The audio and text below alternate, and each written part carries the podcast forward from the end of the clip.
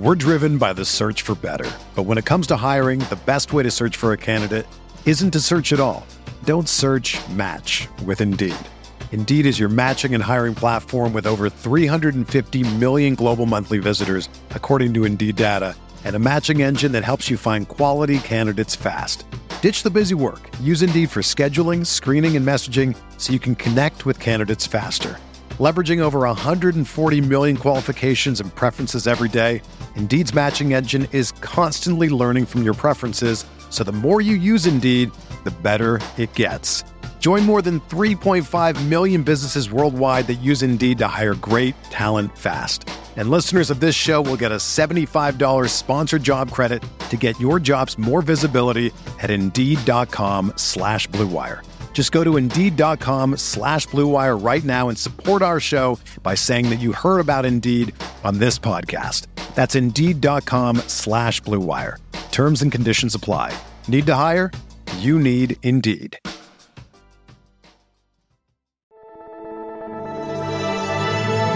Blue Wire.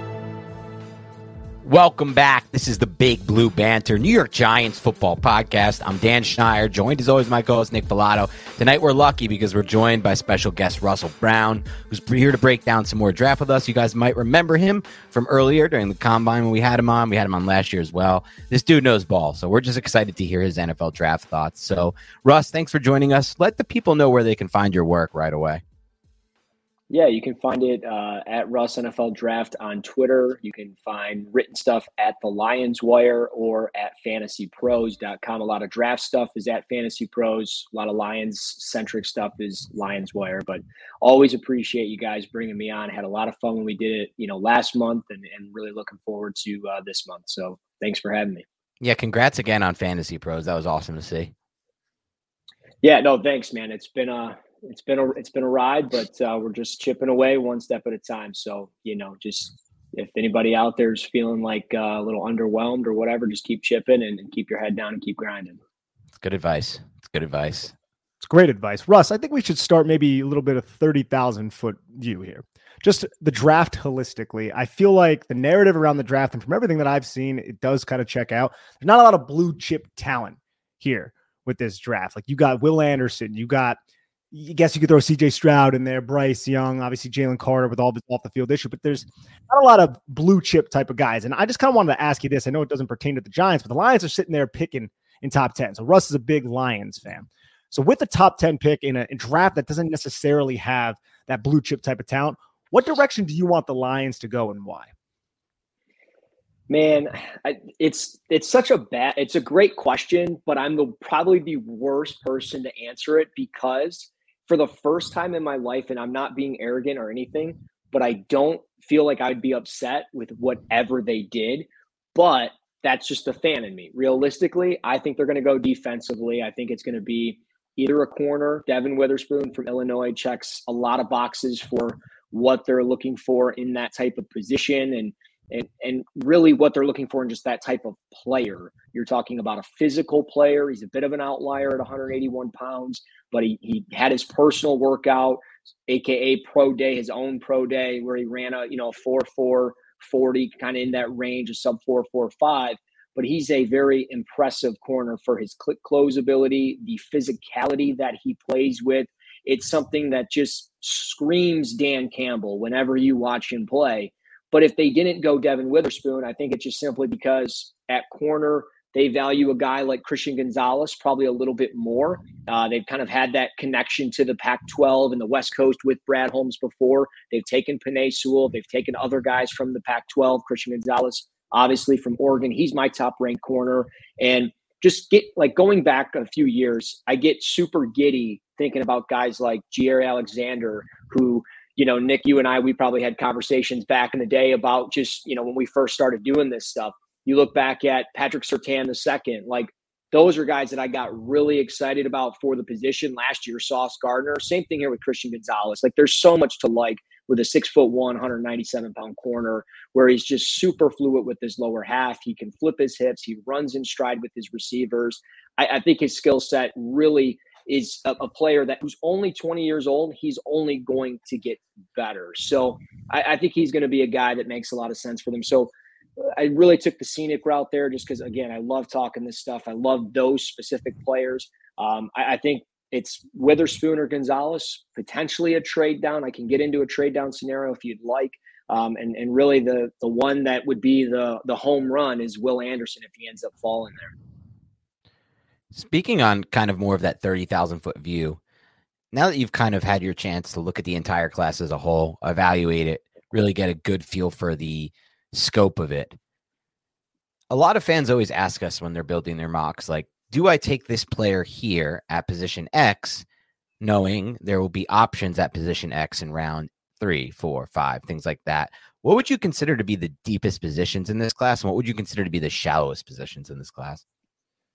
I think the deepest is is corner and edge rusher. I mean, just looking at my board in, in total, you know, I have 13 edge rushers with, you know, third round grades or better uh, in the top 100. At, at corner, I've got 13, or I'm sorry, I got 14 corners there with third round grades or better. So I think at corner or edge, you're going to find some players. And again, my my top 100 varies from the consensus. Like, you know, for example, just for wide receiver, Tank Dell from Houston, not in my top 100 because I didn't watch him. So you're going to find a lot of guys that maybe the consensus watch that I haven't watched because I mean, life's a thing and, and those types of things. Yeah. But, uh, you know, it, it's just one of those things. But I, I look at those two positions and I just feel like within the first three rounds, you can find tons of quality players from, you know, the Zach Harrisons from Ohio State at, at edge to obviously Anderson and Tyree Wilson. You get into Myles Murphy, who I think is the most underrated player in the draft, most overlooked player in this draft, who kind of re- resembles Rashan Gary from a few years ago when he came out of Michigan, who ended up going like 15th or 16th to the Green Bay Packers, which was really surprising when that happened. So I think it'd be the same thing this year for him. But I think those are the, the two deepest. I think the more shallow part of the class is, I mean, there's a lot of pick your flavor guys, but really wide receiver. I, I don't think it's a great wide receiver group. We've got a lot of slot receivers in this draft. I mean, I love Josh Downs. He's a dog. I think he's a top 35 player in this draft. And I think there's a chance he could be a back end first rounder if a team like Buffalo or, or New Orleans or even like Kansas City wanted to take him. And I'm not being, you know, rich or too sexy there. I think that's a, a realistic option. But we're talking about a lot of five nine, buck seventy, buck seventy five players. Even my top receiver, Jordan Addison. I mean, he's five 5'11, a, a buck 73. I mean, and he's not overly explosive or anything like that. So there's there's a couple of interesting guys like Cedric Tillman. I'm really intrigued with. I I I, I like you know Jayden Reed as a third round pick, but I'm probably biased because I kind of went to school there. But at the same time, like I think there's some quality guys, but at the same time, I don't feel like there's that alpha at the wide receiver position that we've seen in years past. Like you know, Ja'Marr Chase, CeeDee Lamb, and stuff like that. I just I don't feel that connection to this wide receiver class as, as maybe some others do.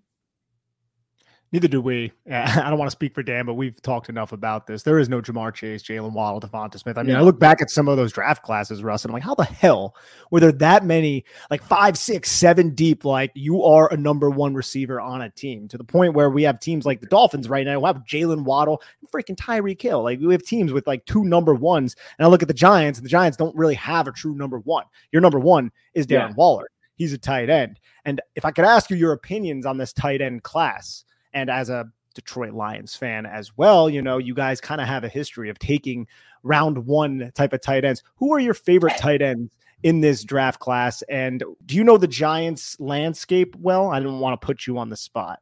Yeah, yeah. I mean, you know, Daniel Bellinger and, and and and Darren Waller. I don't see it as being a, a huge need for them, but not saying they won't. You know, I don't. Not saying they won't take a stab at it in the third, fourth, or fifth round. Uh, you know, I, I, think in the first round, it, it's pretty unlikely that they're going to end up with Dalton Kincaid or or Michael Mayer or anything like that. Just, I mean, simply speaking, because it just it doesn't make sense. And there's a chance both those guys could be off the board. I mean, they are that talented. Michael Mayer's, you know, especially he's super consistent. I mean, across the board for what he's able to do at you know 6'5", 249 I, I, look, I love Dalton Kincaid. He's the most sure-handed tight end in this class. But to sit here and say that Michael Mayer's not the top tight end, I just think is kind of kind of ludicrous in a sense. But at the same time, I, like I get it. I respect people. Whatever it is, what it is. But uh, with that said, I, I think those are two guys that are for sure first rounders, but guys that maybe that fit more so what the, the Giants are looking for at the position. I would be curious if if he ends up slipping a little bit, just simply because he's you know when you look at those mock draft simulators and they don't always you know line up or add up, but he's more so in like that 60 to 80 range. That's Tucker Kraft from South Dakota State. He's 52nd on my board. I think if there's a chance he's there in the third round, you end up taking a stab at him. I mean, he's not the most sure-handed tight end in this draft. He had 12 career drops but at 6'5, 254, a guy that played through injury this past year, he was pretty impressive as an inline blocker. I thought he was somebody that did a really good job, whether it was reach blocking or he would combo block or just chip up and get to a linebacker. Like he really held his own at that. And then just as a route runner, like he was he was pretty good. I mean, he's a, he's a former basketball player. You can see the athleticism. He played quarterback. He was a punter in high school. Like he he's he's an athlete, and I think there's some refinement in his route running. But he really stands out. Another one, Payne Durham from Purdue. Um, I don't know where you know you guys might be on him or anything like that from the Senior Bowl, but he really stood out. He ended up with a top 100 grade on my board. He's a fourth rounder at 6'6", 253. Um, I think overall it's a, it's a it's a good class. I think it's a it's a fun group. I think a guy like Ben Sims from Baylor is another name as well.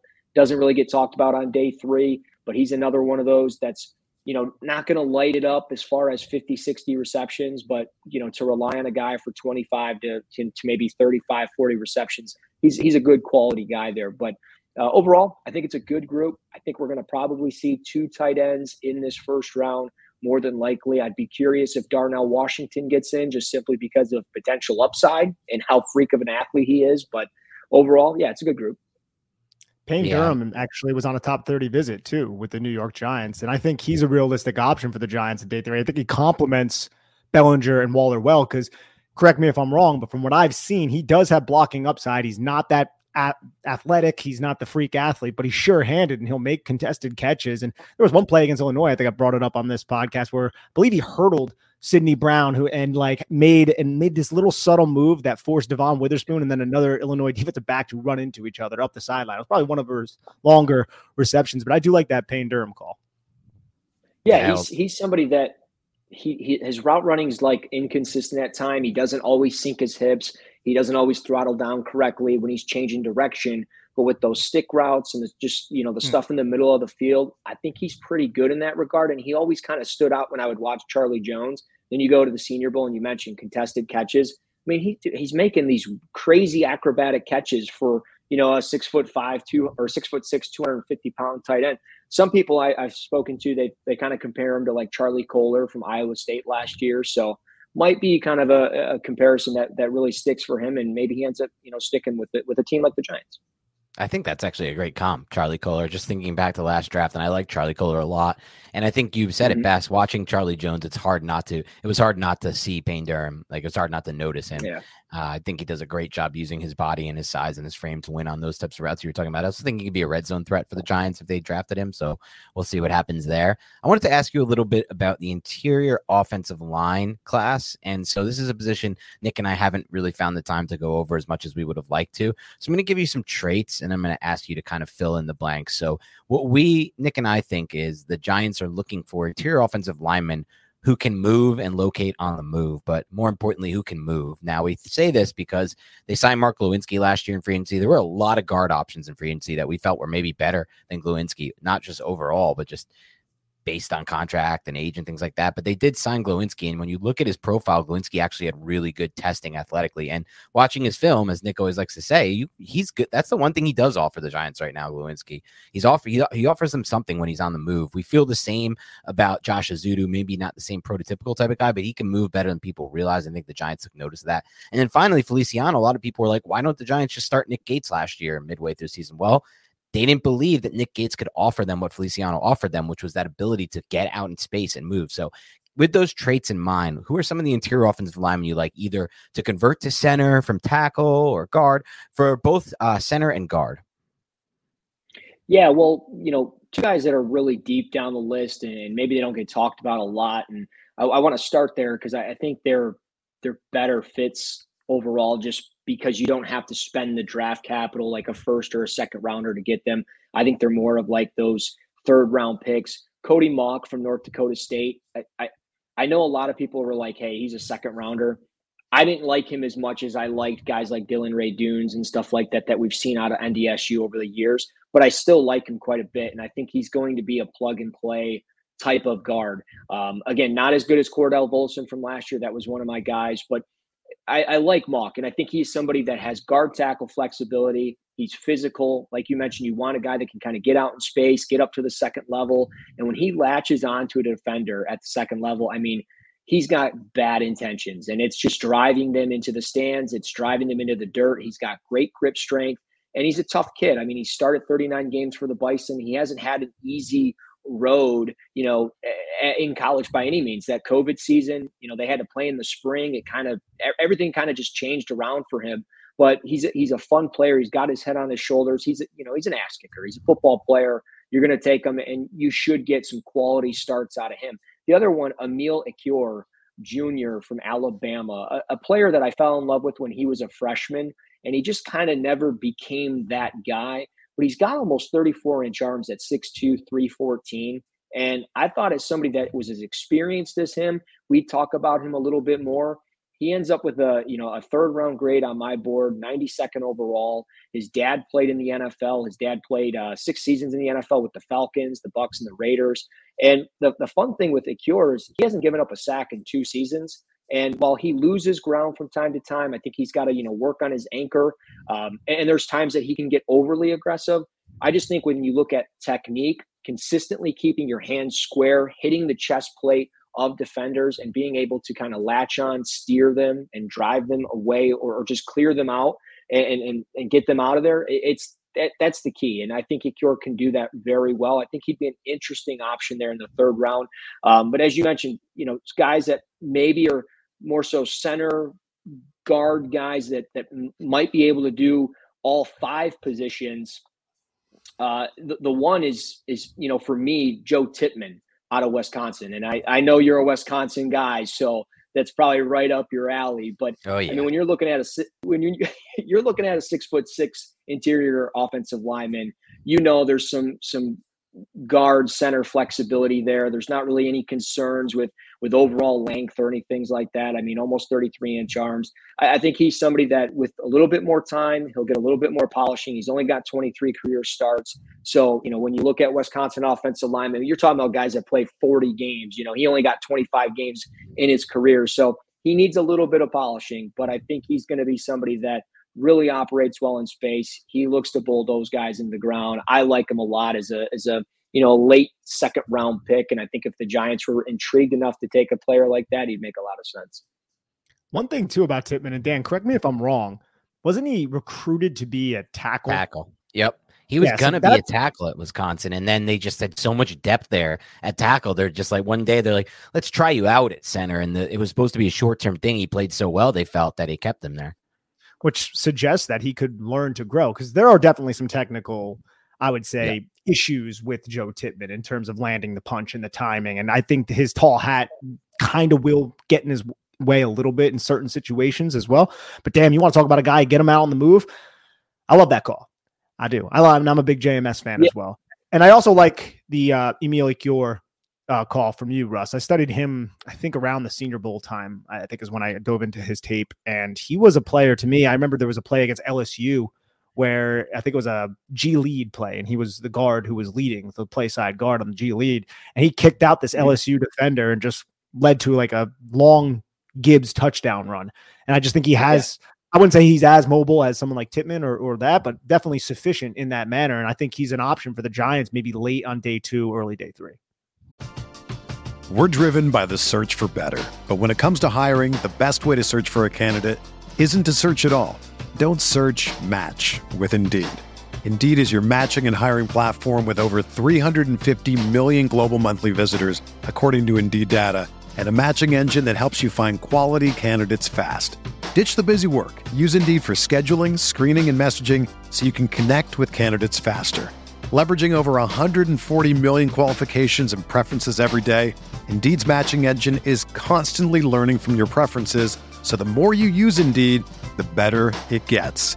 Join more than 3.5 million businesses worldwide that use Indeed to hire great talent fast. And listeners of this show will get a $75 sponsored job credit to get your jobs more visibility at Indeed.com slash BlueWire. Just go to Indeed.com slash BlueWire right now and support our show by saying that you heard about Indeed on this podcast. That's Indeed.com slash BlueWire.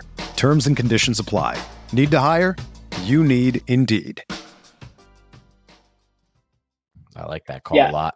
I, I got a I got a pro comparison for for Joe Tippmann. I'm not a big pro comp guy. First and foremost, I people always are like, "Give me a pro comp."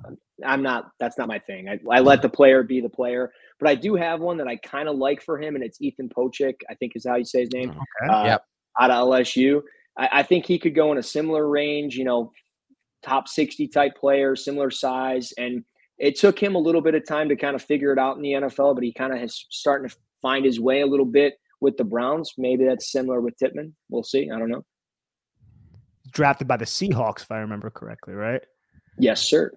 Yeah, it didn't really work out there, but hey, I like the uh, Joe Tippmann call. I like the Ekiyor call. Do you have any other developmental interior offensive lineman later on in the draft that you would be like, hey, if I'm the Lions, if I'm the Giants, if I'm whomever, I would bring this guy in and allow him to work with your offensive line coach because I at least see the potential for possibility for this guy to start.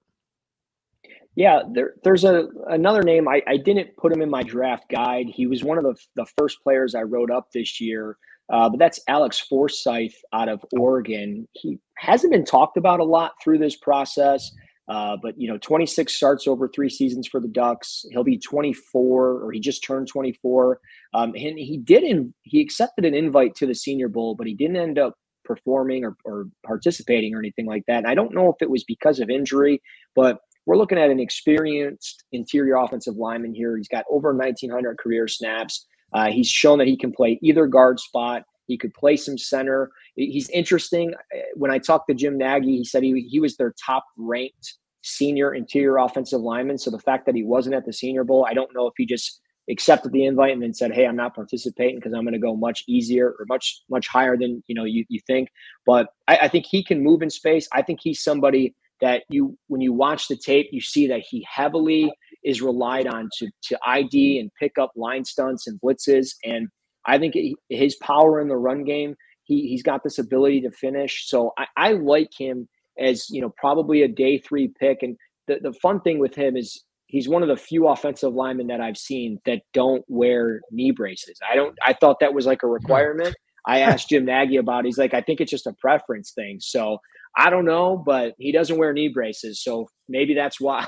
I don't know. Take it for what it's worth. I don't know. He's, he, he lives on the wild side. I like that call, by the way. There was a play against, I think, Arizona where he it was like a 25 yard touchdown run by their quarterback, Bo Nix, and he kicked Mhm. out into space and ended up locating the cornerback, the contained defender, just drove him out of bounds. And then Nix just ran in for a touchdown, It's 25 yards. And I was like, holy crap, this guy is pretty mobile for like a day three. Everyone's talking about him in the day three range. Like, take a swing on that if the Giants forego taking center early in the draft. I want to ask you about flipping it to the other side of the ball, Russ. I want to ask you about the linebacker position. I think this is an interesting linebacker class in the sense that some people think it's defined that Jack Campbell's the best linebacker in this class, but the more people I talk to, they I hear a wide array, array of names between some people who are really high on what Trenton Simpson could be, almost like the same people who are very high on um why am I blanking on the kid who went to the Cardinals from Clemson a few years ago? Different players, Isaiah but Simmons? similar idea. Simmons and some people are really high on Drew Sanders for de- depending on the fit of your defense. Jack Campbell, I mentioned, and I have my the linebacker I bet on first would be Daiyan Henley out of Washington State. So who is the?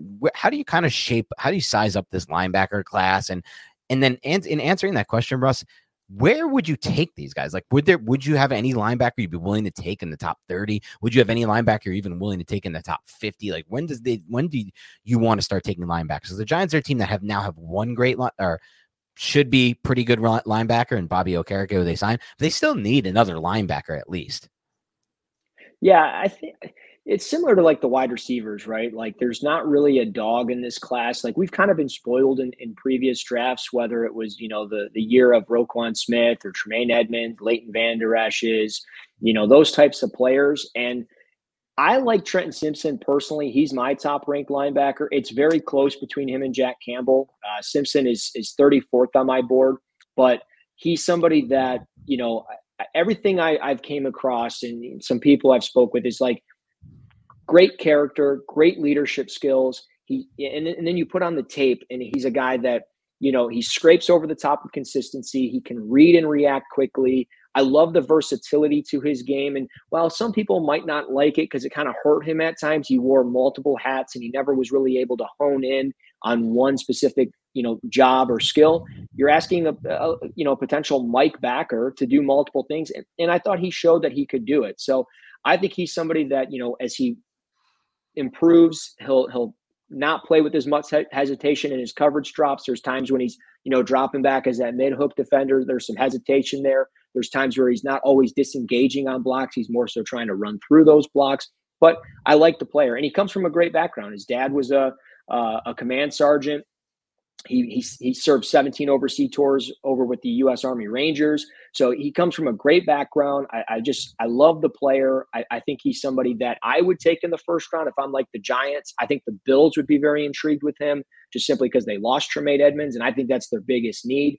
Um, and then just quickly on Jack Campbell, I, I like Jack Campbell for a lot of the reasons that probably everybody else does. I mean, his ability to change direction is so damn good for a player that's 6'5, 250.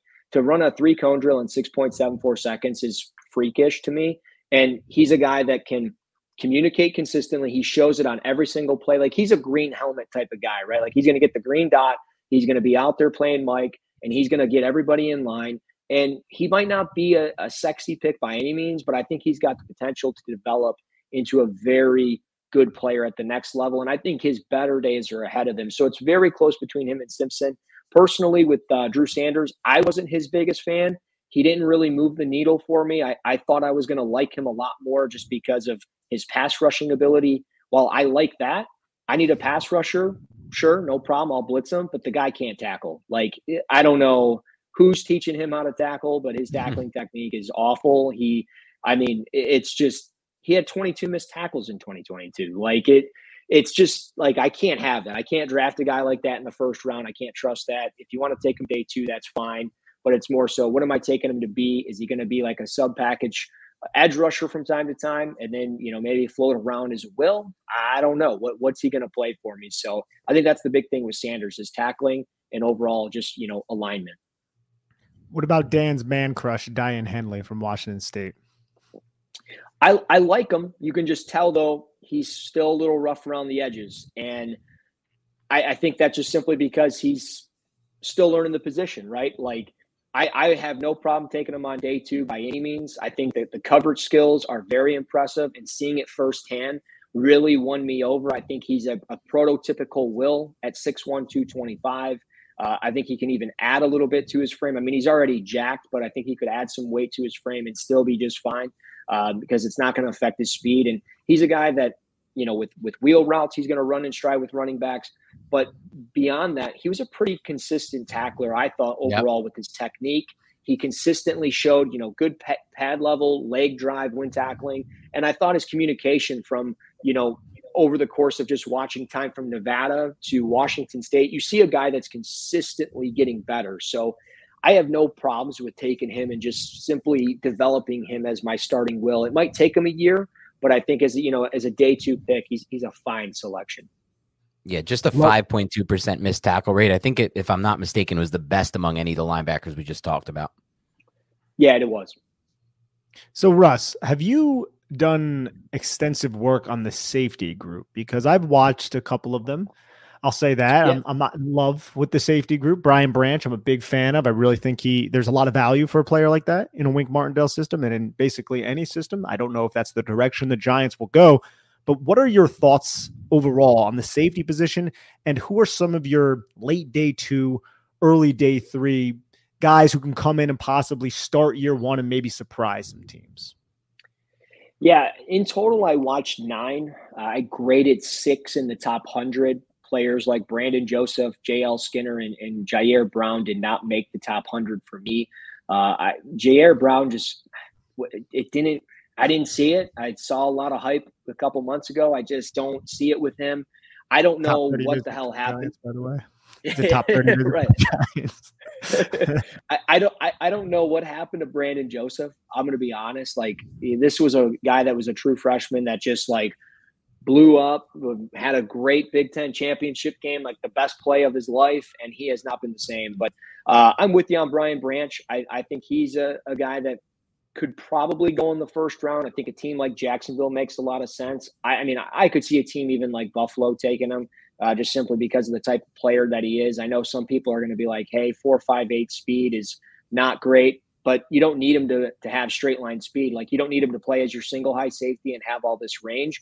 He can more so be that slot that slot corner from time to time, a buzz defender from time to time. I think he's going to have you know cover two responsibilities, and, and that's fine. Uh, I think the the range is there to go sideline to sideline, but again, if you're if you're a little bit worried about that speed because it's in a straight line, it's not great.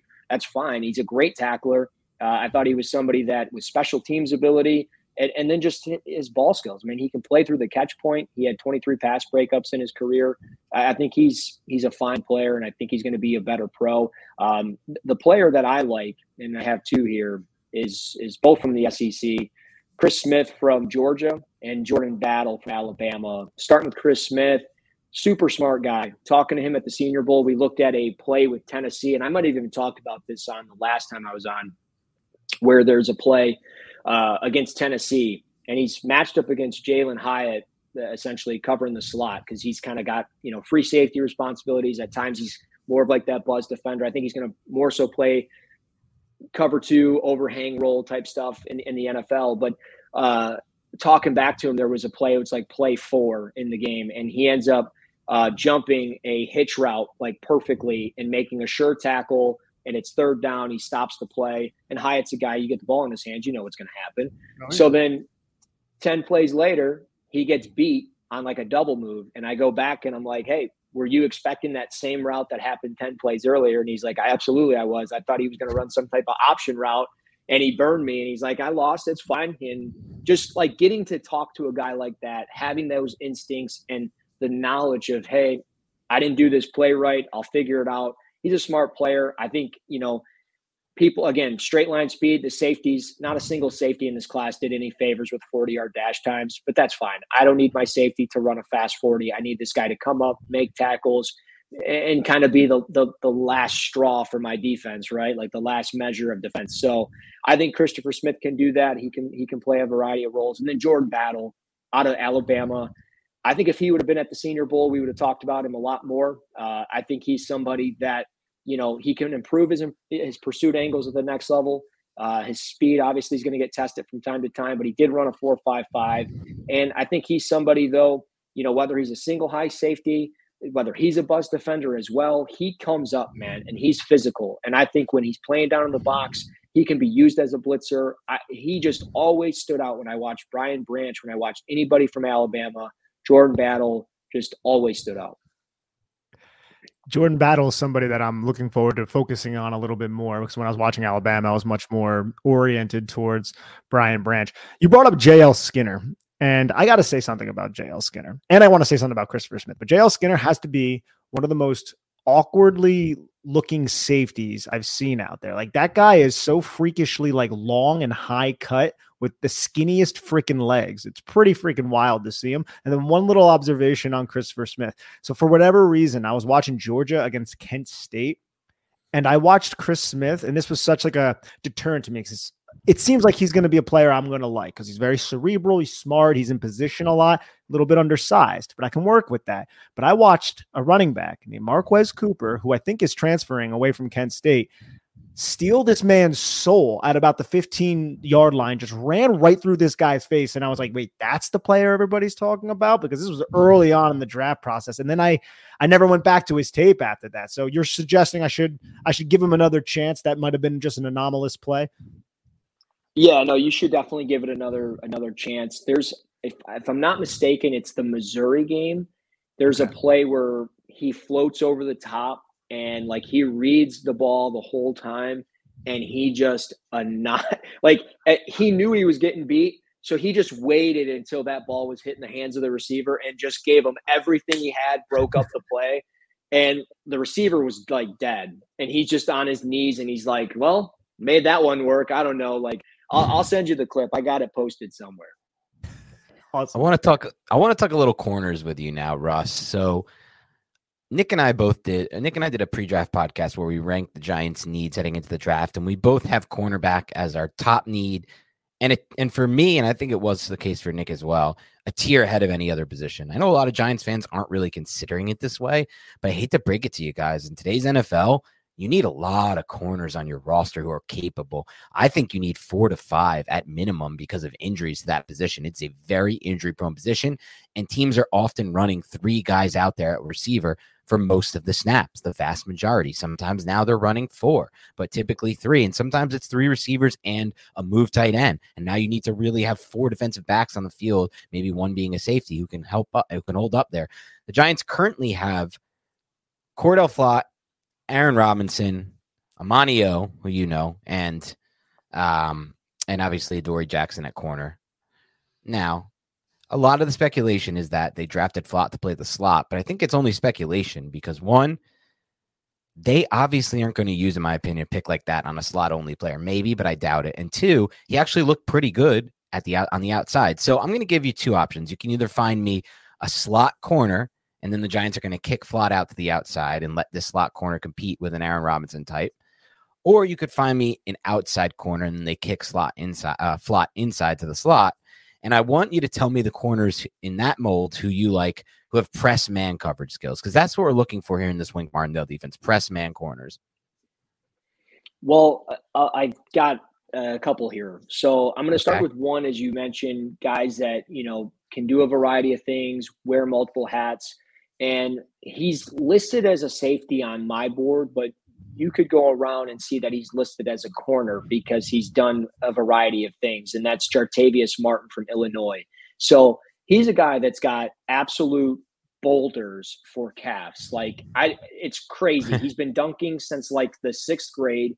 He's got a 44 inch vertical. He put up 15 reps in the bench at the combine, but he's versatile and he's a guy that has starts at corner, safety, He's got a strong fluid, you know, lower half. He's got the hip fluidity to kind of turn and run with receivers on a pretty consistent basis. Uh, now, now, there's times where, you know, he's a step behind. He might get beat from here, you know, time to time. But I think he's somebody that if he can start jumping routes a little bit faster, you can put him down in the slot. Maybe he could even be a buzz defender from time to time. And I think his best football is in front of him, just like, you know, Kerby Joseph from Illinois when he came onto the you know the Lions, he took a huge step forward. I think Jartavius Martin can do the same thing. Now, from a press man perspective, there's nobody better. I think from like a day two fit, if, if we're talking just day two, is Tyrique Stevenson from Miami, Florida. I, I think physical press man corner with almost 33 inch arms. I mean, how can you not be excited about that? That's a player that Wink Martindale got to watch up close at the Senior Bowl.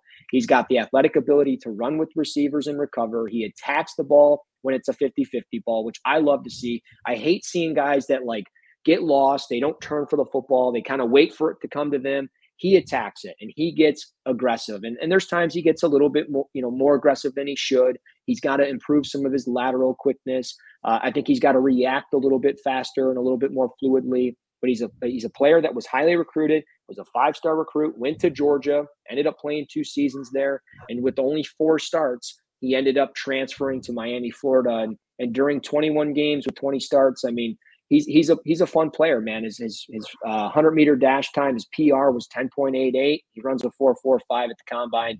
I love the player. I think he's somebody as you know somewhere in day two. He's going to be fine. Uh, and then the other one, Clark Phillips from Utah, kind of fell off a little bit this year. We're talking more so a nickel, and at 5'9", 184, I think there's much to be desired because of his, his, his ball skills. Nine career interceptions, 24 pass deflections. He's a smart player. He understands his landmarks and zone coverage. I think he can play man coverage. He's shown it on the outside. I think he's best suited probably inside to do those man coverage roles. Uh, but overall, he he was a guy that I really liked going into the year. But then as this year went on, and, and the more I watched from you know, the USC game, the Oregon game, there were times that like he just didn't look interested in tackling. And that was what moved him down my board. Like when there's a pile up and you're just kind of shoving the receiver, turning turning away and just like walking away from the football, that bothers me because if that thing's on the ground, you could scoop and score. So like there's those little details that worry me with him. but I just I think he's a player from a coverage standpoint and, and the ball skills, getting the football into his hands. He makes a ton of sense, especially for a team like the Giants with Wink Martindale. I think he could make some sense. Maybe you know late late second round, you know early third round. What about Emmanuel Forbes? Have you seen Mister Pick Six himself yet? yes, I have Mr. 14 uh, interception, six for a touchdown. Yeah. I, look, I like him a lot as a as a late first rounder. So I think there's a chance that you know if the Giants want him, they're going to have to take him. You know, in that first round range. The the biggest downside to him is 166 pounds, right? Like he put on a little bit going into yeah. his pro day and stuff. And and you can work with it because at six one, I mean, you you have the frame to add some weight. I mean, he could potentially add five or six more pounds in the NFL, be 180 pounds, and okay, so he doesn't run a four three five anymore. He runs a four four. Cool. Like I'm cool with it. Like the the dude's an athlete. So I think his his length really stands out. He's a ball hawk. I, I think he would make a lot of sense. And it wouldn't surprise me if again if he ends up going in that first round. Teams like the Bengals and the Eagles have done a bunch of work on him. And I could even see, and in my mock draft 2.0, Eric DeCosta of the Ravens talks about needing picks. He wants more picks. It makes sense. He doesn't have a second. I could see the Chiefs calling up, hey, we want a receiver. We're going to move up, get our guy. You can move back to 31. They get some picks, and then they take Emmanuel Forbes. That's what I had them do yeah, in 2.0. So it, it kind of screams Baltimore Ravens to me. But I I would love him in the Giants. I'm all for it. I like that I call a lot. I think he's going to get. I think he's going to be a first round pick too. Like I think people are starting to catch on to that. I just think the ability to take the football away and just the traits, like you watch the film, I get it. He's not the strongest, but I also don't think it afflicted him as much as other cornerbacks who were being discussed around that area. And I'm not saying that he's just going to, you know, press DK Metcalf into the into the sidelines or anything like that, but I, I don't feel like it really affected him that much. But before we go on to something else, I have to ask you about another cornerback that's not in this draft, and that is Amanio. What was your overall opinions on him? Be candid Okay. Because Dan and I have already talked about it. You don't know our opinions on him, but take the floor. Yeah. Amanio, look, he came out of, I don't want to say left field because I knew about him. I, I, I can't remember my specific like grade or anything like that uh, when he was coming out of Penn State. But when he goes to the Lions, I'm like, okay, I'm glad they added him. I'm, I'm pumped about it. And then he ends up taking that big step forward. He leads the team in interceptions. And I'm like, awesome. Like this dude is legit. We got a number two corner finally. Jeff Okudah is going to start coming around. And then I, he just fell off. And like, he doesn't read and react quick enough. He doesn't play with enough patience. Guys like Forbes, they're patient, they anticipate routes. He kind of gets, I feel like, lost in space at times. Now, maybe it's a better fit with Wink and, and with the Giants, but I don't know, man. I, I feel like to see a guy go like this and then just kind of fall off the way he did, it's like almost like Russell Wilson at quarterback. It's like, ah, I don't know if I can really trust this guy moving forward. Now, maybe it works out, maybe it continues, but um, I mean, I'd be definitely curious to see what you guys think as far as do you think he's going to continue to progress or, you, or is he more of like that just depth piece for your defense? I personally, and I don't don't want to speak for Dan. I don't want him starting this year. Like if he's starting, that's a big issue for a multitude of reasons. A, the Giants didn't make a high investment in cornerback more than likely mm-hmm. in this draft class, and he beat Cordell Flott out for that job, unless Cordell uh, usurps Darnay Holmes in the slot. But I don't think Amanio gives you the the best chance starting outside because of the things you were talking about the lack of patience, the lack of discipline.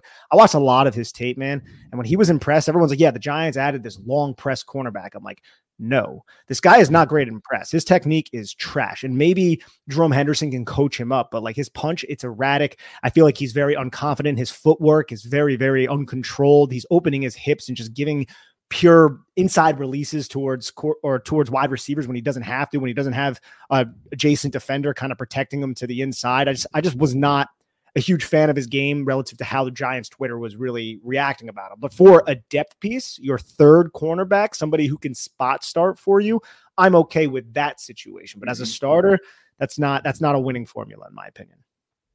Yeah, I think I think Nick, you're spot on there. It's not a player. I think more of a depth piece for us. I want to get back to what you were saying before about Forbes And just speaking about all outliers in this draft, because he is certainly an outlier. I mean, he would yeah. be the small, be the the lightest corner drafted, I think, ever in the first round, and I think the yeah. lightest overall since 2003 by 10 it was 10 pounds for the for the lightest uh, uh first round and 5 pounds for the lightest overall now i think nick's kind of right maybe we're just looking too much into like he's 166 he's 173 this makes such a difference like that type of stuff because it's like eh, yeah. in the end does it really make that much difference but another kind of outlier to me just because as nick oh, as nick liked to say when we evaluated him first and he's one of my favorite guys too in this class is that he did get pushed around at times and if he got pushed around at times at the collegiate level, he's going to get pushed around at times the NFL level, but that's DJ Turner, a corner who I really freaking love in this draft. I got to be honest. I mean, and similar to Forbes, the reason I think Tur- I think one of Turner or Forbes will go in round one, and I think there's a chance both go because straight up, these dudes are the fa- some of the fastest players of the position in this class with 427 and 436 speed respectively and that is so coveted at the corner position. And it actually mean I'm not I'm a bit I'm with you I hate using 40 yard dash in general, except for corner. At corner, I kind of like yeah. it because I've been fooled before. DeAndre Baker, I thought was going to be a great player for the Giants, despite running like a four-five-one, because his tape looked awesome in the SEC. And he was really good in the SEC. And then he gets the NFL level receivers, and that speed showed up all right away. And there were other issues with him, but speed was a factor. And I've seen this happen for a lot of corners at the NFL level. So what other outliers do you think? Like, what do you think about some of the other outliers? Because I know you said you didn't really watch Tank Dell. Did you watch Calijah Kancey? Like, what are your thoughts on him, for example? Yeah, I did. And and and quickly on Turner, he was yeah. a guy in the summer I, I watched two games of, and I, I was hyping him up in the summer. And then, you know, like I said, life happened. He kind of fell through the cracks and he comes out, he, he runs an impressive time. And I, I thought he was going to be a big riser through the entire process, and he just didn't get hyped up until the combine. And I'm like, well, if he wouldn't have ran a 426 would we be talking about him as you know as many people are? Like i don't know. Like I, and, and again we're he's a 5'11 178 pound corner. Can he survive on the outside consistently? I don't know. I mean he show he shows it on tape. Like he shoots out of a cannon. There's times against like northwestern in, in 2021 where he you know takes wide receiver screens and just blows them up. And then there's other times where you know he's super fluid. So I don't know. I, am intrigued by him. I just wasn't able to get a full evaluation on him. But for Calijah Kancey, I was able to get that full eval on him, and I, I like the player. I really do. I just I struggle with him because I've been burnt on guys that are undersized for the position, like Solomon Thomas, who couldn't find you know his own spot on a defense. And when I look at Kancey, I, I, could understand why he would go in the first round. I mean, when he, if you watch his game against Virginia, I mean, he was dominant. He had three sacks in that game. I think like in total four or five tackles for loss. Like just for a player that's only 6'1, 280, you could justify that he might even play as a stand-up edge rusher in an odd front from time to time. And maybe that's where he's best suited as a five technique. You know, maybe you tilt him from time to time, or maybe you bump him into that four eye. His his pass rush plan is so well established for that size. And I've to, to see a guy that's that explosive and to have his hands work as quickly as he does to get a you know a double swipe move or just you know I don't I don't I don't want to say you know forklift, but get these arms off of him and and just swipe, get through, work his hands consistently. It, it's impressive, and I think he's that type of player that kind of like Ed Oliver, like you're you're you're betting on the traits, you're hoping that he becomes a three technique for your interior defensive line. But because of again, because he's only six one, Oliver was six three. I think with Kancey, you're you're probably talking a little bit more versatility, four eye, five technique, standing up off up off the edge, and hoping he can win those one on one battles against tackles. And it, maybe he can, but he was a guy that if he didn't make those plays, it's because he was getting washed and just absolutely dumped. So that's why I struggle with them is because of the, the, the bad the bad stuff. Hmm. And of course, it's like where do you value that skill set? Because like I get his evaluation, but what's his valuation for a team like the New York Giants? Because I think yeah. he would add so much value to a Wink Martindale defense during those money downs when you're blitzing, mm-hmm. which is the philosophy. It's the bedrock, the backbone of a Wink Martindale defense are those downs because you create one on one matchups. You need players who can win one on one matchups. You create free rushers. Elijah Kancey can win one-on-one matchups. Like he thrives in that. He can beat you in a phone booth in those tight, confined spaces. But can you really justify with the Giants roster selecting a player like Elijah Kancey, who realistically might not have an early downs role? Like he might not. Like he, I don't know if he slides into the Giants base defense. I think it would be Nacho, Dex, and Leonard. And I think he would just be somebody that you bring out of the bullpen, second and long, hmm. third and long, third and six, third and seven, and he would have so much value in those situations. But do you select that in the first round when your roster kind of just doesn't not have that much talent? I would. I will say him and Kayvon on third down would be absolutely terrifying on the yes. same side. And I would. right. I'd and be Dex. Terrifying who was great last year rushing the quarterback, especially over center. It really would it, it, on paper, it's one of my favorite fits. I don't think he's my top target at 25, though. As Nick and I go through our mock drafts and our simulators, it's like the more you look at it, especially when we did the draft of what we would do, Nick, it just felt like there's going to be nothing what you actually want there. Like, we're not going to get a chance at Porter. We're not going to get a chance at Banks.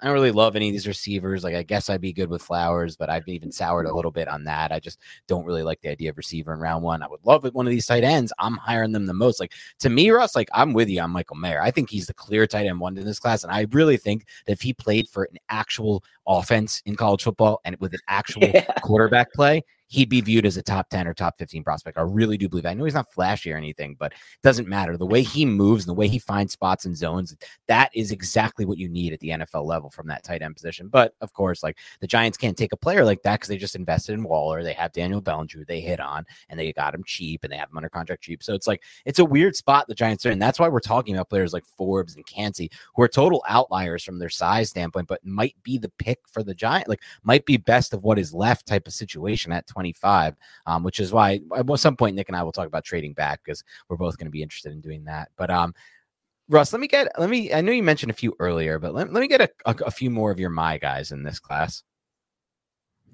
Yeah, well, just staying down, you know, interior defensive lineman. I'm not going to talk about Julius Brents in this podcast. I think I've done it far too much. I, I, th- I think I did it on the last time, and okay. I just have to talk about somebody else. I mean, if you want me to, I'll gladly talk about Julius Brent. That's my guy. But we uh, like Julius. Mazi Smith. yeah, no, rightfully so, as you should. Uh, Mazi Smith out of Michigan. I think if you know if you're having that debate about, hey, do I take a Calijah Kancey or do I take a, maybe a little bit more of a sure thing? I would take Mazi Smith over him, mm. or uh, just you know 6'3", 323. Uh, we already knew he was going to be a freak athlete, and you know, sure, 29 and a half inch vertical that maybe doesn't justify that, but uh, at, at, the same time, I mean, he's he's athletic. It shows on tape. He plays with plenty of twitch. Uh, I think he's one of those guys as a pass rusher, and even in in short yardage situations, first and first and ten, or on those running downs, you know, second and three he uses a push pull move pretty consistently, a swim move, a double swipe move to always kind of threaten the backfield. And he's he's powerful and he's got flexible hips and it, it allows him to, you know, bend and change direction and, and really bully interior offensive linemen into the backfield. And like there's times you watch him against Purdue and he's dealing with an initial block. He engages, he kind of push pulls, disengages, then he swims over the next guy and he ends up flipping his hips and, and running with the the running back laterally down the line of scrimmage and makes the tackle. And it, it's one of those guys that I thought, you know, we would have been talking about him more in the first round, like as a, you know, a top 25 pick, maybe even as a lock. And we just haven't through this process yet. And maybe, maybe I'm, maybe I'm just blind. Maybe, maybe his tape's not as good as I think. Or maybe, you know, there's some of the off the field stuff. He had a, you know, a misdemeanor gun charge uh, back in October. He was pulled over for speeding and he was found uh, with a, a concealing a weapon without a license. So there could be those types of things, but if you're if you're looking for a guide to play from the A gap to the B gap, from a zero to a four i I think Smith makes a lot of sense. And then the other guy, you know, got got to do it. Another Wisconsin guy, Keanu Benton, is the dude's a stud. I mean, he's just an absolute stud as a three technique. There's a lot of explosiveness to his game. He's got that great first step. He's got a strong lower half. He understands how to play with leverage. That comes from his wrestling background. Uh, he was a guy that you know qualified for state you know state championship twice, lost both times, but he ended up with a, a overall record as a wrestler at 127 and eight, which is ridiculous. And you know through his last two years, he was as, as a junior he was 48 and two, and as a senior he was 44 and two. And the players he's losing to are, are guys that are going to play on at Navy and stuff like that. So it's like you're playing against some some really tough dudes and that are just built different. So he he's a great great dude getting to talk to him at the Senior Bowl. I thought he was somebody that can really hold his own against different types of blocks from, you know, whether it's in that gap scheme or reach blocks. And I think it's just a plug and play three technique. I think back to last year, Devonte Wyatt and Kenny Clark mm-hmm. from years ago.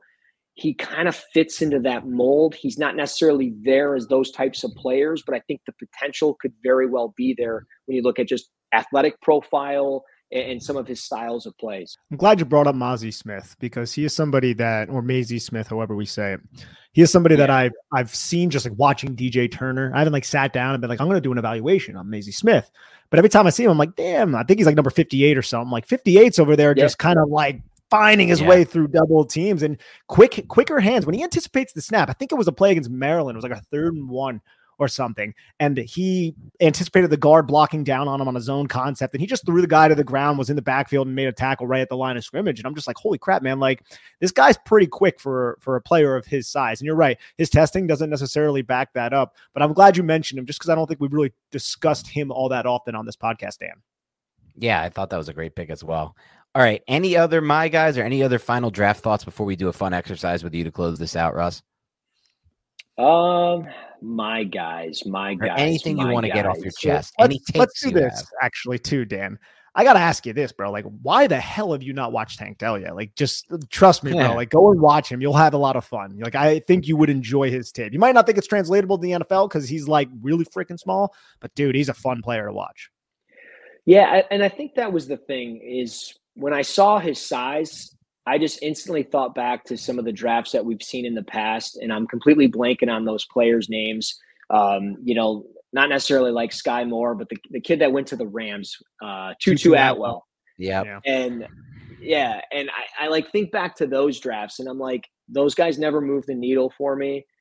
I don't know if this guy's going to do it. And I'm like, I got a hundred players I'm trying to get to and and that was my downfall this year is I just kept watching and watching and watching and I was like because I love watching tape and when my draft guide was finally done first thing I did Dorian Thompson Robinson watching the rest of his games because that was going to be the other guy that I talk about as one of my guys. Uh, but yeah I just I, I couldn't get to his tape just because I would have never got this project done and, with the draft a week away you know it just never would have never would have happened. But uh, to talk about Dorian Thompson Robinson real quick as, as one of my guys I thought as we saw him over the course of his career, he was a guy that just always, always felt like he was supposed to be like this as a player, and he kind of flatlined. But he really took a step forward, I thought, in 2022. And when you see, you know, the velocity that he throws with, I mean, he's he's always spinning it. He's throwing fastballs. I, I, thought the thing that stood out most as a passer was his ability to work through progressions. When you go and watch his game against whether it's Oregon or Washington, he's working through progressions pretty consistently. And then you see the immobility. I mean, he takes some shots, he takes some unnecessary hits, but he's a guy that that mobility to extend plays beyond the pocket and and have that threat in the red zone, it makes a difference. And I, I think there's going to be a smart a smart GM, a smart coach, Kyle Shanahan, that takes a player like that and he ends up playing when Brock Purdy's arm falls off or something like that. But I, I think I think DTR's a fun player. He's a you know fourth, fifth round pick, but he's going to be a fun day three pick that you know maybe in a couple years we look at. And then lastly, Tyler Steen. I got to end with the trenches. Oh, offensive like tackle from Alabama. Yeah, I, he might be more of a guard. I don't know, but he's yep. got you know almost 33 inch arms and he's six six. I'm going to give him a try. I'm just going to do my best. But 31 reps in the bench. He his anchor gets tested a lot. I don't know if that's more so core strength problems or just still figuring it out. I mean, he played at Vanderbilt. Was he was good but not great. Really started, and he's a former defensive tackle, by the way. So then he flips over to the offensive side of the football. So he's still kind of figuring it out. But to see this guy consistently cement his feet into the ground, he's strong. He can work with line stunts and blitzes. His hands are heavy. Like he's going to be a guard or tackle, and I think he's going to be a player that we look back in the third round and go, "How did this guy make it to 70?" And how is this guy playing on Sunday night football as as good as he is for six or seven, eight years? I think he's going to be that type of player. I love that call, Tyler Steen. He's someone who I just started watching or was put onto recently, and I just think you put him at guard. I know you said he could play. T- I think he could play tackle, but if you put him at guard, you potentially have one of the better tackle to guard converts in this whole class. Yeah. Why do I feel like the Green Bay Packers always find players like that? I know that must strike yeah. home for you right there, Russ, it but it does seem like they do that. They always take my guys. They always do it every year. Devonte Wyatt, Kenny Clark. I mean, the list just goes on. El- on Elgton Jenkins, I really wanted in that class. I thought he was such a surefire prospect. I had a first round grade on him, and they got him too. I think they got him like 42 or something like that. They, they also yeah. have Royce Newman too, the kid from Ole Miss, yep. Zach Tom from yep. Wake Forest last year, like solid Tom too.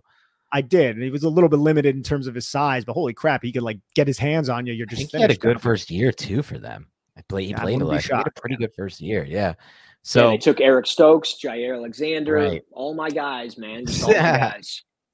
Yeah, for all the crap they get as a franchise, the Packers, uh, there have been some mismanagement through the years, but I think they do a pretty good job overall fielding this team, especially for a team that doesn't really spend in free agency. It's not part of their mo, and that gives them almost a limit, a, a, you know, fewer resources to work with. But yeah, so let's let's wrap this thing up now. Let's talk a little bit about uh, how, or let's wrap this thing up the way that we've been wrapping up a few a few of the more recent ones. A lot of people have been sending in mock drafts to us, Russ.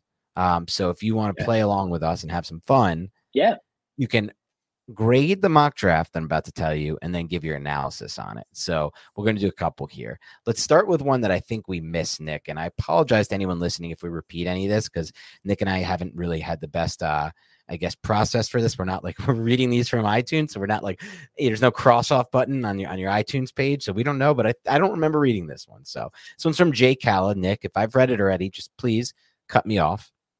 In his mock draft, the 25 overall, Quentin Johnston falls, the wide receiver out of TCU. And I got to say, I think it's more likely than it ever was that he might make it down to 25, or at least the buzz doesn't seem to be uh, big there. Then Emmanuel Forbes at 59 may not happen anymore, but he has it here.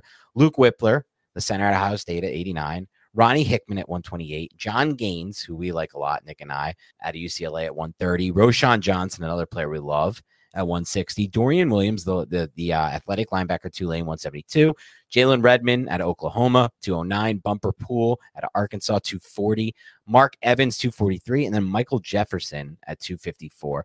Give me a grade and, and any analysis you want here. I think I'd give that a solid a solid B. I mean, to to get Quentin Johnston. Um, to get a guy like Luke Wypler, I mean, just when you look at the offense, I mean, if if I'm the Giants, my goal in this draft is to help my quarterback as much as I possibly can. And I think if you can land Quentin Johnston, I mean, you could potentially get an X receiver here. Again, my my biggest worry with him is he can't separate, and they just they let go of a guy that couldn't separate. So I don't know if you know you want to necessarily do that again. But again, we're talking different athletes, so we'll see how that translates for Quentin Johnson. It doesn't sound like he's going to go in the first round, but crazier things have happened. Uh, but yeah, with Wypler, I like him. I thought he was. Uh, you know, the, the second best true center in this draft. So I, I'm fine with that. Um, Emmanuel Forbes at that spot would obviously be phenomenal. Don't know if he's going to be there. Um, I like the Jalen Redmond call. I thought he was somebody when I'd watched like Perrion Winfrey from two years ago. He always consistently flashed. I didn't get a full eval on him, but I think as a day three pick, you're talking interior defensive lineman, has some versatility. I think that's pretty good. I love Roschon Johnson. I think that's a perfect backup to Saquon. You look at some of the creativity there. I think it's it's great um, that you can get offensively. So I, I, like that fit quite a bit. Um, yeah, I, I think that's a solid B. Where are you going with this, Nick? I'm going to give it a nice, strong B plus. I think I love the Emmanuel Forbes at 59. I feel like mock drafts haven't caught up to the fact that he might go before that, but I could still understand it. You're 166 pounds, 59. That's not too unreasonable to imagine. Quentin Johnston, look like if he fell to 25, I have my reservations about him, similar to Russ, similar to basically everybody. I feel like now who is talking about the draft. I felt like it was pretty evident throughout his film, though. So I don't know where the top 10 buzz ever came from when it came to Quentin Johnston. But okay, you add a playmaking wide receiver who might be able to do unique things. Hopefully, Daboll and Kafka can find a way to maximize him. Luke Wypler, like that at 89. Ronnie Hickman, is that a little bit early? Doubling up on Buckeyes. Maybe this guy's from Ohio. Not going to knock it. John Gaines.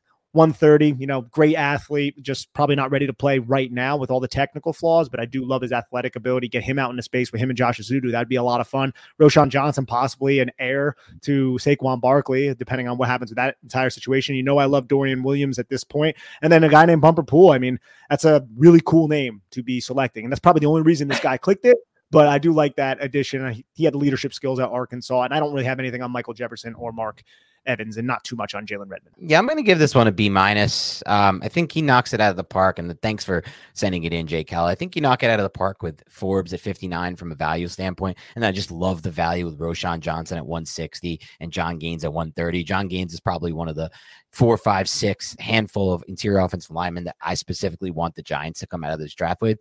They all fit a similar bill for me. They're really good on the move and they have the athleticism and the athletic traits that translate to actually being good on the move against NFL talent, not just against what you're playing at the college level. Roschon Johnson to me is probably one of my favorite, if not my favorite sleeper running backs. I mean, I love Kendre Miller. I, there's guys I love, so it's hard to call anyone my favorite sleeper back. But I think there's a non-zero. Like he reminded me a little bit, and this is not a comp I've seen from him, just from his style of running of to Rhamondre Stevenson when Rhamondre Stevenson came out, and he's obviously been a smash hit for the New England Patriots. That ability to create missed tackles and to create so much yards after contact. I think something crazy like 50% of his attempts f- forced a missed tackle, or he uh, uh had 50% of his yards came after contact. One of those two things was the case for Roschon. But this draft unfortunately loses me a bit with Quentin Johnston at 25. It seems on paper like, oh my God, you got amazing value. But honestly, dude, the more I look at Quentin Johnston, I just, I don't know. I don't know. Like, I, I don't know if I see the path. I don't like his ability to cut and on the, on like the, you know, the in breaking routes like the digs. The three cone was disastrous, man. Just disastrous for a wide receiver. The speed wasn't what people like. He has stride length. So his 451 speed is better than it looks because of the stride length. But that's that's like his you know he just looks the part to me more than is the part with Quentin Johnson. He's just not a player I would want for the Giants at 25. And then Luke Wypler is just not one of the centers that I'm specifically targeting in this draft. I don't like his fit for what we're doing. So I still got to give it a B minus because there's some great value picks in Forbes at 59. But um yeah, I'm going B minus on this one. Let's do one more if you don't mind, uh Russ. Yeah. And this one's from Kenny Ciardello. This is a Falato. This is, you know, along the lines of Falato's background as a pure Italiano here over there, the Paisan. Uh, Ciardello, Kenny Ciardello, and Russ, Russ Brown. You know, we, we, Russ, you're not Italian, are you? No, I'm not even. I okay, couldn't imagine would, that Russell Brown was Italian, but he never know. I would, I would love to be. I, I listen to uh, Italian mafia stuff all the time, but I got nothing for you. Everyone would love to be Italian, is what I've come to learn, myself especially included in that. But this is just a three round mock from Kenny, and Kenny's going to go with Forbes at 25 overall, John Michael Schmitz at 57, and then Tyjae Spears, the running back out of Tulane, at 89. Yeah, Russ, you can go first. Yeah. Be, yeah, no, B B plus. I mean, Emmanuel Forbes, I'm fine with it. I, like we talked about earlier, I think he kind of fits what they're looking for uh, as that you know potential press man corner. But then you just talk about the ball hawk ability that he has. He's got the ball skills. Um, with you know six interceptions for touchdown in his career, John Michael Schmitz, I think, is the best pure center in this draft. I think his ability to reach from you know from from from playing center to get to a four eye, it's just so impressive. The the, the snap to step quickness is impressive as well. Um, and and he's a smart dude. He's he's gonna be, you know, I, I don't want to say he's Tyler Linderbaum because he's not even close as the same player. But when you think of like plug and play centers from recent memory, it's that type of guy. And then Tyjae Spears, I, I think he's going to be a better pro than he is a college player, and that's just simply because you know, he was productive at Tulane, but nobody really took notice of him until, you know, the, the game against USC. And I think as as time goes on here, if, if he backs up a player like Saquon, he gets his chances. I think it's going to be just fine. I, I, think he's a good pass catcher as well. He's kind of got that aggressive play style with his cutting ability too. So yeah, I, I think this is great for the offense, and I think you get that corner on the outside. You're kind of you're kind of cooking with gas here. Kenny, thank you so much for the very nice words. He also added very nice words into this review. I gotta, say, I gotta say this though, Dan. Emmanuel Forbes and John Michael Schmitz, I would be perfectly fine with that takeaway from uh, day one to day two. And you could insert whichever direction. Look, I, I don't want the Giants to take a center at 25, but if they take Emmanuel Forbes at 25 and then John Michael Schmitz is sitting there at 57. I think that's a win. Like I think that is a very, very good start. And I and I like Tyjae Spears. I also like this running back draft class. So can you get better value a little bit later? I'd like to know who else was available at 89, but I would be disingenuous if I didn't say, you know, Tyjae Spears is a top 89 player for me. So should I be upset? So it really just comes down to value there. But because of that, I'm I'm, I'm going to give it an A minus. But I don't know who else was still on this board. I really like this though, and I would be happy with Emmanuel Forbes and John Michael Schmitz with the first two picks. I think for me, it's closer to BB minus. I will go with a B here. So for me, I like John Michael Schmitz around 257 overall, but it's about the range where I have him. If I'm just looking at the class as a whole, I think he's no better than like the 50th best overall prospect to bet on in this class. To me, there's still some limitations with betting on someone like John Michael Schmitz. He's 24 years old, and he's really, in my opinion, only going to play center. Maybe you think you can move him to guard. I guess it's possible. Depends on who the giant, you know, it depends on what Bobby Johnson thinks in that regard. But I really think he's playing this onesie center position. And I don't really see him as like this all pro, pro elite level type of guy, like a Creed Humphrey or even like you mentioned, Linderbaum, I think had much better athleticism and movement skills. So to me, that's about a 50th to 60th overall player. I think Giants fans will be excited about it because they want a center, but I get less excited about it because it's just a center and it's not, in my opinion, a guy who can be like dominant next level. I think you're right. He's going to be great. He's going to step right in and play similar like career style, like have, you know, a, a, long tenure here. But to me, that's about average. And then Forbes at 25 is also about average for me. Um, but what brings this one up for me is just the fact that you get Tyjae Spears here. I know some people will say, look, you can get a running back later. And I know some people will say, ah, is any running back really great value at 89 overall? I think Tyjae Spears is a great value at 89 overall. I think he's one of the 50 or 60 best prospects in this class overall. I just think what he can bring to an offense is great. And like you said, there's untapped potential in the pass game. I really love how violently he gets north and south. And I just love how tacklers shake off his legs. Like you just look at this yeah. guy and you think one thing about him. Like you think he's the speed only back, like a like an Achane. You think you're gonna watch another Achane. You're not watching that. You're watching a guy who's really got it all except for the size. So that's my take on that one. Dan hates JMS. I don't hate JMS. Don't put that out there. I said I'd be happy with him. I'd be no, I'd be fine with him at, at 57. Look, I have him about like the 50th to 55th best type of prospect in this class. So that's fine at 57. I'm just not over the moon taking any kind of like center in this type of class. There's a lot of acronyms and uh you got JSN, you got JMS, you yeah. got DTR. But you don't there's known for Bryce Ford Wheaton. Like I don't see BFW. Like I guess that just doesn't roll off the tongue as well. I yeah, want to say one weird thing Cyrus thing. Torrence is an OCT, but yeah, yeah. One weird thing about DTR, because I forgot to say this when you were talking DTR before, Russ, and I just want to get either your takes on this. When it comes to DTR, and then it's Anthony Richardson as well. I find the weirdest thing about these two players is whenever I talk to fans of those teams, one of my best friends is a UCLA fan, die hard, and then I have a few guys I work with, coworkers who are die hard Florida fans they hate these quarterbacks. They think they suck. All the Florida fans I've talked to literally think Anthony Richardson is not is going to be a bust. And then everyone, and then the one fan I talked to about DTR is just like, no, dude, no. Like I see, like, and I lo- I'm with you, Russ. I watch him and I'm like, this is somebody I would definitely gamble on if I'm an NFL GM on day three at quarterback. He has all the traits I want, and he has like the old Bill Parcells thing where like you want to look for quarterbacks who have started a lot of games and played a lot of meaningful snaps because uh, you know, more so than anything else, reps is extremely important at quarterback. And you talk to this dude who follows UCLA a lot closer than I do, and they're like, nah, nah, dude, trust me, no. So I think it's weird. Maybe it's the expectation thing, like you were mentioning before. Like this was the idea that DTR was going to get to here, and he kind of always stayed here. But it just is odd to me with Richardson and DTR how like the fans don't don't really support them as much as I would expect them to. I feel like the Richardson one is it's a fun conver not a fun conversation, but it's it's unique in the sense that like Dan Mullen was the head coach and they just didn't right. use him. And then they tried um what was the quarterback's name who uh, was there last year? They started him over Richardson. And Richardson has really I don't even think he has 500 passing attempts in his career. Right. Like, he does not have snaps, but you just bet on the yeah. traits. Like Russ, yeah. just before we get out here, we're, we're going to go soon. Since the Lions do pick high, and since I guess you guys could be considered in the quarterback market. If they went the Anthony Richardson route, how would you feel? No, I'm, I'm fine with it. I mean, I, I think it complicates things. And, and to, to, before I get into that, to answer Dan's question about it, like I, I think too, the fandom kind of gets in the way. Like Dan, mm-hmm. you're not a fan of either team, so you look at it from the football side of things, and like you're mm. seeing him work through progressions.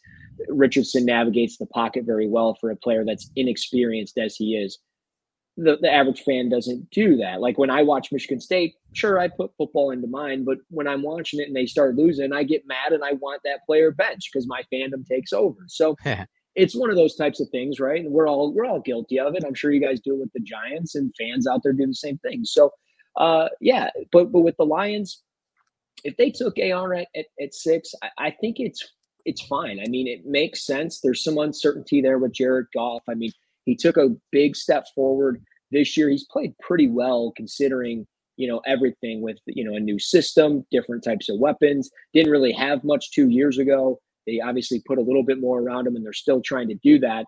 So I think he's done well with the circumstances. But when you're looking at the future, you're talking about Super Bowl or bust. And can Jared Goff get you the Super Bowl? We don't know.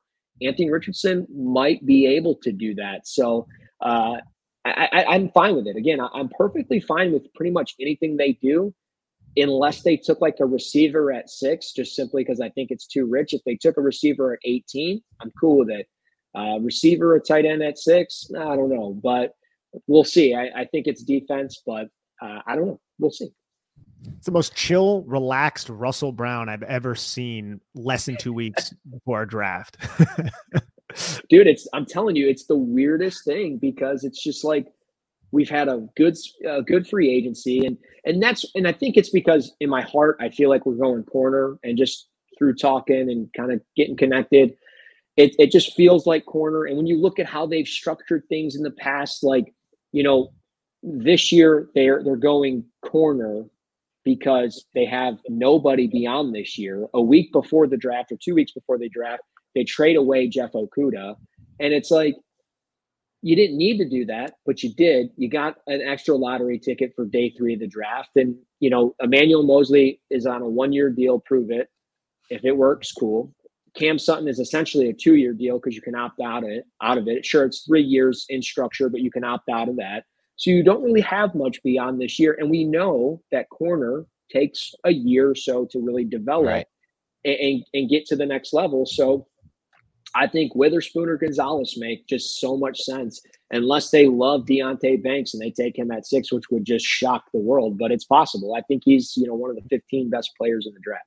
I agree with that take a lot oh, yeah. on Banks. So thank you so much for joining us again, Russell. This was awesome as usual. Tons of great takes. We went on for over an hour. We didn't plan that, but we just did. That's what happens when we talk draft with Russ. So one more time before we get out of here, let the people know where they can find your work and where they can follow your work.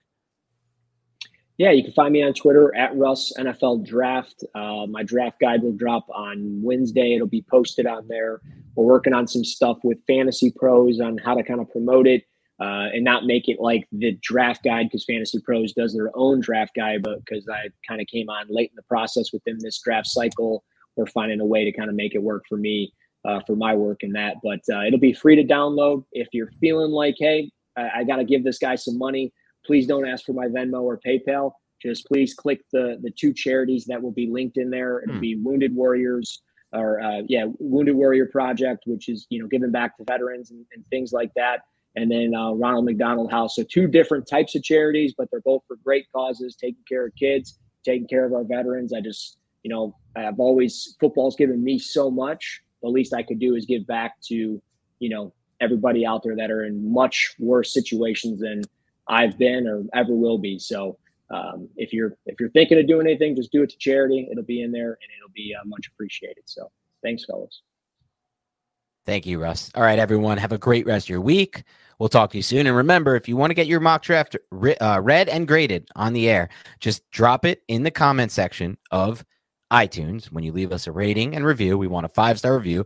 We are one. Eh, look, iTunes doesn't update that often, but it looks like we're about 129 ratings away from getting to 1K, which was the goal. I want to get to 1K. I want to look at that iTunes app. I want to look at that podcast app and see 1K ratings when I look at our podcast. So help us get there. That's all you got to do. Leave a rating, review, and we'll read it on there. Otherwise, have a great rest of your week, and we'll talk to you soon.